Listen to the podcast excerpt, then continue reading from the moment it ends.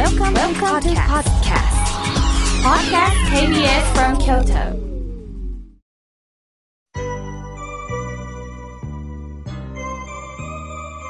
さあ、ここからはたくさんのメッセージをいただきましたので、紹介させていただきます。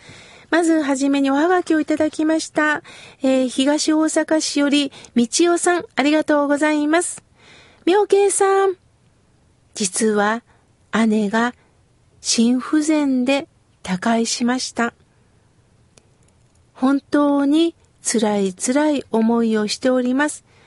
長年病気でね、一生懸命姉は頑張ってくれました。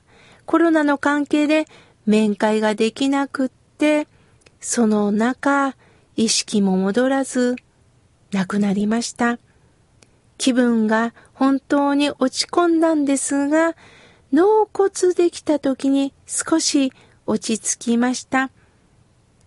大変ですけど、なんとか今、主人と頑張っていますとのことです。今はこのコロナということで、病院に行ってもお見舞いはなかなかできないんですよね。行けても遠目でしか見れない。直接お話ができない。道夫さんもお姉さんの手を握りたかったでしょう。最後の最後の本当に息を引き取りたかったでしょう。それもできない中、なんとか納骨までできたんですね。さて、浄土真宗ではね、告別式とは本当は言わないんです。どうしてもね、看板を出すために告別式って書かれるんですけれども、告別式とはお別れを告げる式って書きます。でも、亡き人はお浄土に行かれてるんです。お別れではないんですよ。別れるというと二度と会えないイメージがあります。私の師匠は、お浄土とはどういうところかというとね、また会おうねという世界だよって教えてくれました。またね。すると心が笑顔になりませんか？あったかくなりませんか？そうやせや姿形は見えない。温かみも伝わらんけど。亡きお姉さんは、亡き夫は、亡き妻は、親は、子供は、そう、またね。またお浄土で会おうね。そういったことを楽しみにどうか残された命をね、生きてほしいなと思います。みちおさん、おはがきありがとうございました。さあ、続いての方です。おはがきをいただきました。上行区より、ふみさん、ありがとうございます。妙慶さんのお話を聞き逃さないように毎週聞いております。自分が聞きたいと思ってたお話は特にいろんな形でメモったり録音したりしておりますとのことです。わあ、嬉しいです。本当ね、あの、メモをしてくださってる方っておられましてね、あの、私の心の講座とか、またお参り行った先にもね、このようにメモしてますよって見せてくださる方がいるんですね。言葉をこうして残してくださってるんだなと思うと本当に嬉しいです。ありがとうございます。さあ、続いての方です。メールをいただきました。ちかこさん、尼崎よりありがとうございます。妙慶さん、入院をしていました。リハビリ中、初めての長い入院。でもその時に看護師さんが、大丈夫ですよ。何でも言ってくださいね。という優しい言葉に笑顔が出ました。薬以上に痛みに効果がありましたとのことです。そうですか。看護師さんのこの言葉に救われた。言葉って不思議ですよね。言葉によって傷つくことがあります。しかし、言葉で救われることがあります。病院に入るということは不安です。その不安を言葉で寄り添ってくださるこの言葉で救われるんですよね。ちかこさん、貴重なメールをありがとうございました。さあ、続いての方です。八幡市より、えー、ジョニーさん、ありがとうございます。妙慶さん聞いてください。えー、次男夫婦、子育てしながら、年賀のマイホームを手に入れ、引っ越しなんですよ。親としてこんなに嬉しいことはありません。いつも笑いが絶えない家族を築いてほしいなと思っておりますとのことです。そうですか、この時代にマイホームを手に入れられたということで、それはもう次男夫婦さんのご苦労の賜物なんですね。もちろん、いろんなご縁でね、あの、お家を手に入れられた。また手に入れた中で今度は中身を作るってことなんですよね。笑いの絶えない、こう、会話のできるね、家族を築いてほしいなと思います。ジョニーさん、ありがとうございます。さあ、続いての方です。ピッコロさん、ありがとうございます。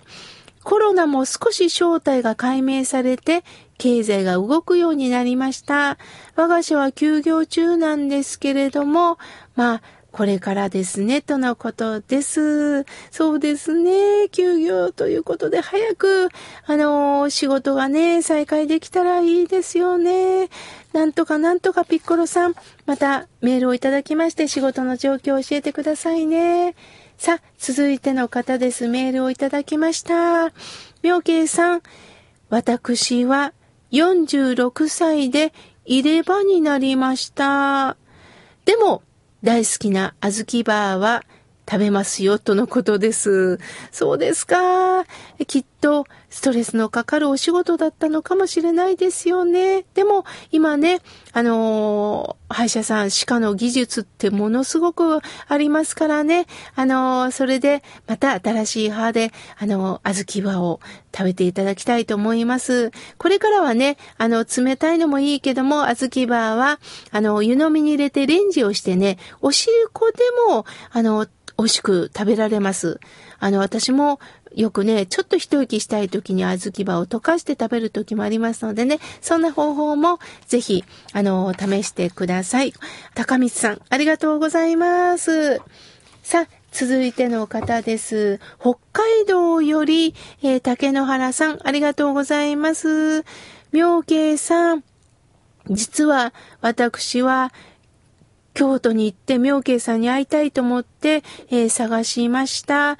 でも会えることができませんでした。どうしたら妙慶さんに会えますかとのことです。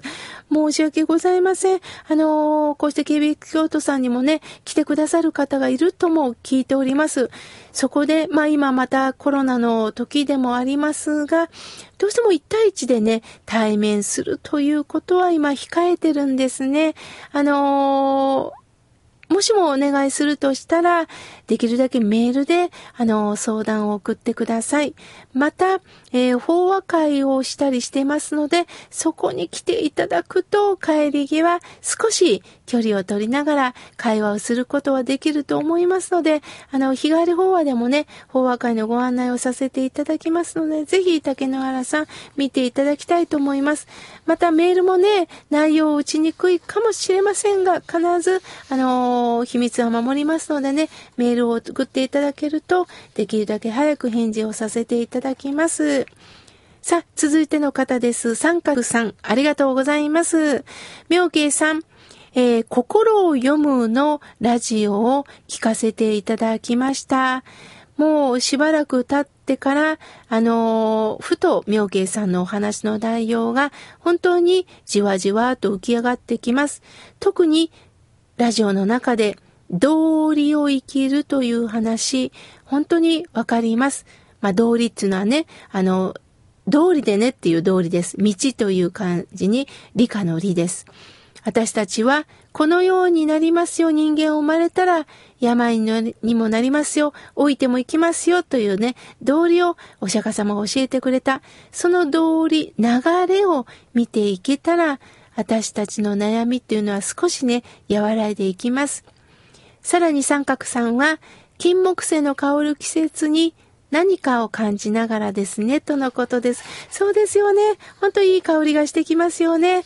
なかなか思い切ってね、深呼吸もできませんが、でも、ふと家に帰ったり、ちょっと、あの、軒先でね、マスクを外して深呼吸をするのも一つの方法ですよね。ありがとうございます。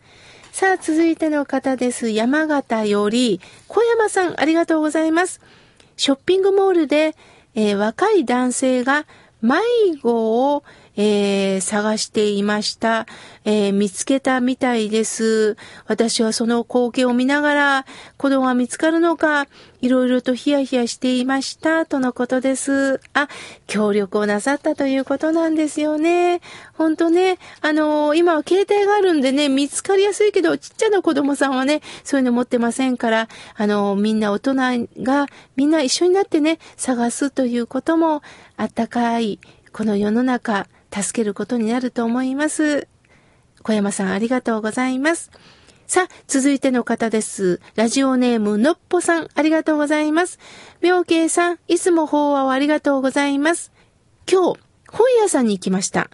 新刊本の明日元気になーれを買いに行ったら、売り切れ中ですと言われました。妙慶さんのファンって多いんですね、とのことです。そうですか。売り切れてたんですね。わあ、でも逆に言えば本当にあの、買ってくださる方がいるということで嬉しいです。注文を出してくださったらね、また本屋さんも取り寄せてくださいますので、のっぽさんよろしくお願いいたします。ありがとうございます。さあ、続いての方です。メールをいただきました。えー辻田さん、ありがとうございます。妙慶さん、日替わり法話も読んで、このラジオも本当にほっとしております。夫が気分屋で厳しいです。なかなか対応するのも大変です。とのことです。そうですか。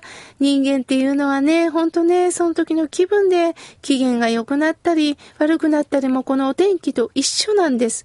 その中でね、あの、機嫌の悪い時には極力距離を置きながら接していきながら、機嫌のいい時には、ふと、あの時ちょっと傷ついたよっていうことをふとさりげなく伝える。そういうね、あのー、関係がいいのではないかなと思います。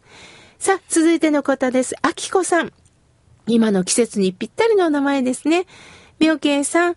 えー、今日は私の誕生日です。あ、お誕生日おめでとうございます。ネオケイさんの日替わり法話を読みながら、ほんとプッと笑っております。人間臭さが出ていますよね。親しみを感じております。とのことです。